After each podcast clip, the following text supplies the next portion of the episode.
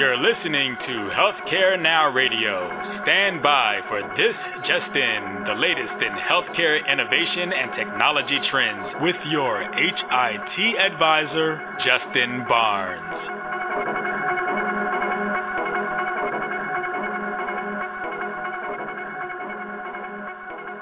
Thank you for tuning in and welcome to the debut show of This Just In. I'm your host, Justin Barnes. In these half-hour segments, I'll bring you the latest advancements in healthcare, innovation, public policy, and strategy. Today, we're going to focus on the 2014 midterm elections and what the results mean for America with regards to healthcare. While today will be focused on healthcare and public policy, my upcoming shows will be focused on innovation and entrepreneurialism in America. And in the following show, will be focused on healthcare interoperability in 2015, what our country can look forward to. I'll have pioneers from both of those domains join me in the studio. But before we get to those topics, I'm very excited for today's show as my debut guest is a great friend, industry colleague, and true healthcare pioneer. She has led numerous strategic initiatives for IBM, the Office of the National Coordinator for Health IT at HHS, the eHealth Initiative, as well as the National Committee for Quality Assurance. Today, Janet Marchibroda serves as the Director of the Health Innovation Initiative and the Executive Director of the CEO Council on Health and Innovation at the Bipartisan Policy Center, the BPC. The BPC initiative conducts research and collaborates with experts and stakeholders across every sector of healthcare to develop recommendations that promote innovation and the use of IT to support improvements in the cost, quality, and patient experience of care. Thank you, Janet, and welcome. Hello, Justin. It's great to be with you this afternoon. Thank you, thank you, um, and just great to uh, you know again be with you, and, uh, and certainly um, I'm dying to hear the latest in the BPC and, and what's going on. I assume that you're in DC right now. I am, and winter has finally come. We've had such good weather uh, even up through November, but I think sadly uh, we'll see some some snow and cold weather here coming up soon.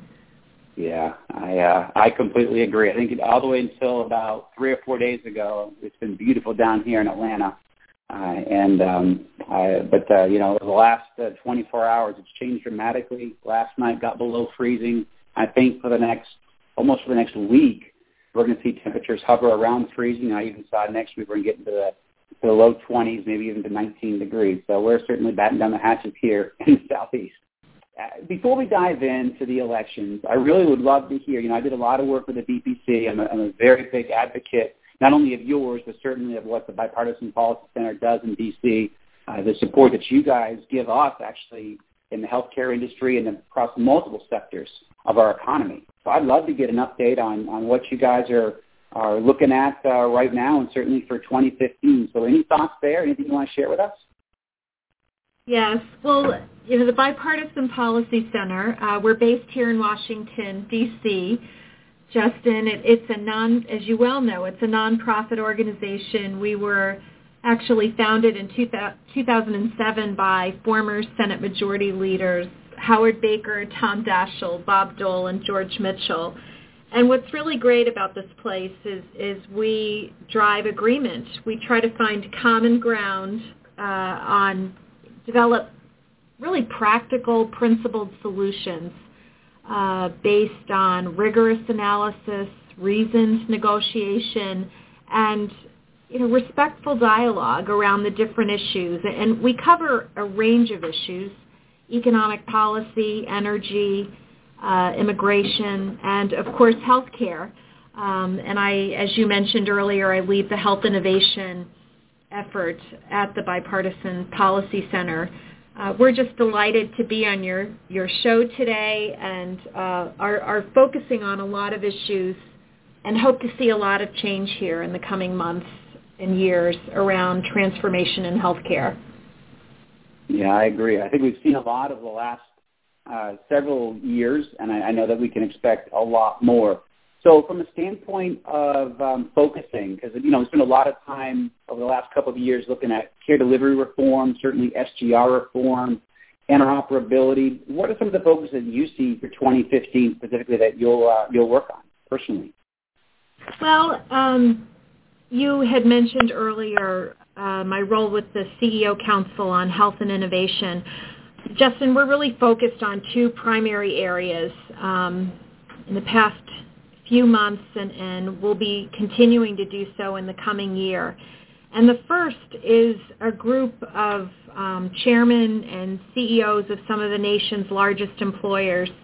Um, one local in Atlanta, the Coca-Cola Company, um, Bank of America, uh, Verizon, and others who are coming together um, to drive action in the private sector around improving the health and wellness of individuals, improving the health of communities, and improving the healthcare system. So that's taking a lot of our time here at the BPC. And then the other issue um, that we're really excited about is exploring the role of information technology in improving health and healthcare, um, both you know within the healthcare delivery system, but also in helping consumers uh, navigate their health and healthcare. And there are a number of issues that we think will get some policy attention over the coming months, um, particularly in the information technology arena. So we look forward to, to having that conversation with you today. Excellent. Uh, terrific. Um, so yeah, we can go ahead and you know dive right in. What I'm going to do is is cover some of the key congressional committee changes in the House and the Senate. As we know, certainly the entire you know both chambers are very important to the work that we do on Capitol Hill. Uh, but specifically, there are a few committees in both chambers that we really focused on, uh, and uh, I think people can pay attention to. And, and many people know this, but uh, just for the sake of our audience, our broad audience, um, on the House side, uh, you know, energy, um, uh, energy and Commerce Committee uh, is a very powerful uh, committee when it comes to healthcare and health policy. Uh, so I think we're expecting Fred Upton to stay on as E&C chairman uh, into the next Congress, which I think, you know, for for the um, direction that a lot of the policy has gone is a good thing. Um, but, uh, you know, obviously we have uh, Henry Waxman retiring at the end of his term, so we're going to see some changes there. I know Frank Pallone from New Jersey uh, and Anna Eshoo uh, from California are both top runners, taking over potentially the uh, the ranking member seat. They're going to they're going to both seek it. So we'll certainly see how that uh, shapes up. Uh, and then also the next committee uh, that's very important is Ways and Means. Um, Dave Camp has been the chairman for a long time, uh, and he's also retiring. So I know that we're going to see. I think next week uh, it will actually be the election, but uh, Paul Ryan is going to, certainly going to seek that seat um, and Kevin Brady. Paul Ryan from Wisconsin, I think we all know Paul because he ran as vice president uh, with Mitt Romney. Um, but uh, but Kevin Brady, also from Texas, is going to seek uh, that seat. So we're going to certainly see um, how that shakes out. Uh, I know they both uh, are both want it today. Um, we expect uh, Sander Sander Levin, uh, Missouri, to um, I mean from Michigan, uh, to retain as the ranking member uh, position. So any thoughts there, Janet, um, specifically on those two bodies, or even any other bodies in the House? You know, Just, Justin, I think both of your sets of predictions sound pretty right to us. Uh, we would probably agree with some of your thoughts here on the House side. Excellent. So now over in the Senate, uh, really again, two main uh, committees. Again, many are involved in a lot of the healthcare work that we do. But on the Senate Finance Committee, um, Senator Orrin Hatch from Utah will take over. We expect to take over as Senate uh, Finance uh, Committee's top spot uh, and Ron Wyden from Oregon to stay on as the ranking member for Democrats. And I know that you've done personally a lot of work with Ron, uh, Senator Wyden through through the years. So I think that's probably a, a good thing for healthcare and, and innovation. What do you think? Yes, um, on both fronts. Senator Wyden joined us. It was a terrific event last June around the role of big data, big data, mm-hmm. data analytics, and improving health and healthcare and we were um, pleased to testify with Senator Hatch on hearings related to health IT. Lots of good work and, and discussion going on, both within Senate Finance and Senate Health around changes needed to improve health and healthcare through the use of technology. Yeah, I, I agree. And so, so bringing up the Health Committee, the Senate Health, Education, Labor, and Pensions Committee, uh, I think that you're going to see uh, Lamar Alexander from Tennessee take over the gavel as top of the health committee. Um, and I don't think we're quite sure on the Democratic side who's going to um, replace Tom Harkin. Obviously, Tom's retiring um, from Iowa, uh, and uh, we're not quite sure. I know there's a few people, uh, potentially Bernie Sanders from Vermont or uh, Robert Casey from Pennsylvania as potential uh, replacements there um, as the ranking member. So we'll see. And uh, Senator uh, Patty Murray may choose to take up the help gavel as well, though she could stay as the ranking member on the budget committee. So I think some changes uh, are certainly in, in float here, and, and we're going to see how they'll shape up over the uh, coming uh, weeks uh, in months. Um, so those are the major changes relating to health policy that we can expect in the coming weeks. Uh, anything you want to add to that, Janet, before we dive into some of your questions? I would also say, you know, we're hearing it, it's viewed that likely Patty Murray the Democrat from the state of Washington would likely succeed uh, Tom Harkin as ranking member. Though, as you mentioned, you know, it's not yet official. I think she's still mulling over whether to stay at budget. If she moves, uh, we think Debbie Stabenow uh, would be the most likely uh, ranking member on budget. Yeah, and Debbie's been she's been great for us through the years on on health policy, at least very supportive in her team. So that could be a, another good um, boon for us in the industry. So now, Janet, looking into your crystal ball and with all your extensive experience on Capitol Hill, and ask you a few questions. Start off maybe probably on meaningful use because that seems to be where a lot of health systems and hospitals have made a lot of comments, and certainly a lot of the um, the vendor, vendors and, tech, and the innovative players out there spent a lot of time over the last five to six years. So starting off, what changes you know might we expect in the meaningful use program with the new Congress? I mean, to that effect, do you think Congress may inquire more deeply, uh, just based on some of the feedback that they're hearing uh, on the Hill and out in the field, kind of from the hospitals? What are your thoughts on meaningful use?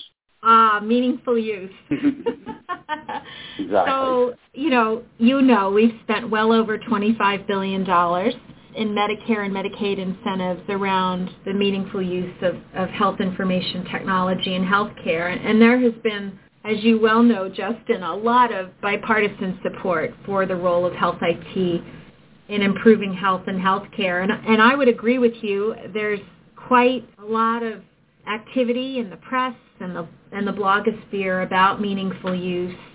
You know, there are two there are two sides of this issue. On the one hand, you know, you hear a lot of folks, uh, particularly on the provider side and some on the health IT technology company side, that we need to slow down, that we really need to slow things down and um, that this is more complicated than we thought. You know, one, one statistic is, if you look at this, and I think Chime did an analysis of this, if, if you look at all the hospitals that are, you know, positioned to go to stage two, um, stage two of meaningful use, uh, only 20% of them have gone there. So something's going on there, and we've only got another month to count up, you know, how many hospitals that would be. And then it's even worse on the physician side. So of all the physicians that, that should be teed up for stage two, uh, only 2% have gone there. So, so folks are struggling um, with achieving the, the requirements right now and they'd like us to slow down. And as you as you know, and as we're seeing, there's a lot of calls for slowing down, maybe moving to um, the 90-day rule. But on the flip side, you know, and we've done a lot of work on this here at the Bipartisan Policy Center. If you look at the capabilities, the IT capabilities that one needs for delivery system and payment reforms, you know, for transparency, you know, a lot of these improvements in the delivery of care that have support on both sides of the aisle, you really need some of the capabilities that you only get in stage two. And, and those are more related to things such as interoperability, information sharing, engaging individuals in their health and health care. So it's a tough, it, it, you know, it's, it's tough. Do we slow down? Do we stay the course? Do we move faster? And I think, you know, over the in the near term, you're going to see, you know, you're going to see a lot of discussion about this. I don't know how much action we'll see, but I know that folks are talking about it. You know, in terms of Congress, I just, you know, what could happen here? Uh, the Senate, both Senate Finance and Senate Health Committees had a number of stakeholder meetings this past summer. And um, I don't know if you remember this, but even last year, over a year ago, a number of senators uh, Republican senators issued a report, a, a reboot report on health IT that covered areas such as meaningful use and other areas that I know we'll talk about. So I think folks want to see change. I think folks on both sides of the aisle want to see change, but figuring out the right path forward has not been clear, to be honest. So in terms of meaningful use, you know, I think I think the feds, the administration, I think it's got the tools it needs without legislation to do some mid-course corrections and fixes. It's just not clear that they're going to do it, though. Yeah, I would certainly agree, and I um, I think that that a 90-day reporting period is just um, getting louder out there. The calls for that. So I think that you know they may you know take up that one that one area, but I believe you know a lot of those tools do exist already today. So yeah, I'm not sure how much Congress needs to act, but um, but I really appreciate your uh, your thoughts there. So you brought up uh, a good point. You talk about interoperability. Do you think Congress? I mean, even when I was in the Hill late last year, even actually early this year, you know, there was still several committees, Ways and Means looked heavily into interoperability and, and pushed, uh, you know, we had to really educate back on what was happening and occurring in the industry. But uh, they had a lot of questions. And, and do you think those questions may come back again in the, with this uh, 114th Congress coming in, or do you think that that topic has been at least settled for now and we're going to move on to different items and, and agendas? What do you think around interoperability? Justin, I, you know, absolutely yes. I think it's going to be the biggest topic of discussion on the health IT side in addition to some other things that they're talking about. But you know, we did see action. I, I don't know if you remember this, but back in early 2014 when we saw bipartisan, bicameral, tri-committee SGR legislation, which oh, never yeah. made its way through. Right? I mean, th- there was a little section in there you know, no one really talked about, but but really pushed for um, a date certain by which there should be widespread exchange of, of health information through interoperable certified EHR technology. So there were a number of provisions there around this date certain and some other provisions that, that required some transparency around perceived blocking of information sharing. So, so that was one component around interoperability. I think we'll see it again when these conversations, um, as these conversations are continuing, and we might see something emerge. And even, um, and again, something not well known, and it's not clear uh, of the impact. But even this summer, the Senate, the Senate Appropriations Committee, included a report that accompanied the Labor HHS 2015 spending bill, again, that focused on interoperability and, and ways to discourage information blocking. It's a big deal, you know, with every office we talk to uh, that have, has interest in, in health IT on the Hill, both in the House and the Senate. Um, and I know the administration is, is paying attention. Our national coordinator, you know, put out a 10-year vision for interoperability. So I think we'll see more there, I, and I hope we do. We certainly support that here. You know, it's critical uh, to improving health and healthcare, and, and given the, the pretty large spend on health IT, we'd love to see more interoperability and more information sharing.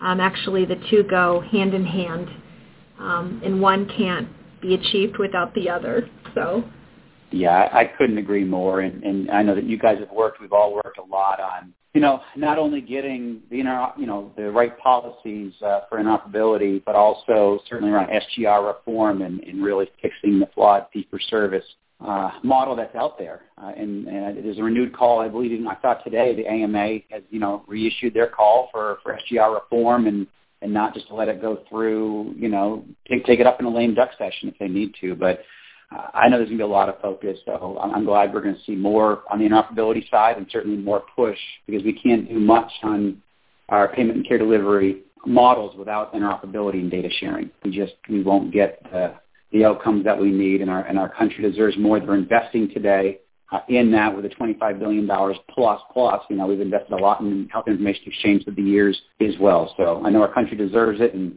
many of us, you know, you and I are certainly behind it wholeheartedly. So talking about SGR reform, Uh, what do you think? I mean, I've been very bullish on this. I, I'm always hopeful. Uh, I'm an optimist that we will get it through. I, I always get reminded when I get to the Hill that it's, you know they're not quite as optimistic as I am. But uh, what are your thoughts on getting something through maybe uh, in 2015 or 2016 and not kicking that can past, you know, when the broader reform uh, packages will, entitlement reform packages will come in 2017? What do you think for 2015 and 2016? Well, given all of our focus on health and healthcare here at BPC, we've been watching this issue pretty closely. In terms of what it would be, what would be included, particularly as so I talked earlier about this bipartisan, bicameral, tri-committee SGR legislation. You know, there was so much time spent there, and given the time and goodwill involved in negotiating this package to replace SGR, I think many members would like to advance this as is. Um, but as you know, the financing has been uh, the big barrier. It's depending on whether extender Medicare extender policies are included, it's going to require about 140 to 180 billion dollars, and so so you know how to pay for this has been the real sticking point. Some members would like to clear the decks on this issue during the lame duck. Some, I know, you know, it could be a long shot, but if it does go into the next year, it's unclear whether the pre negotiated package I discussed would hold.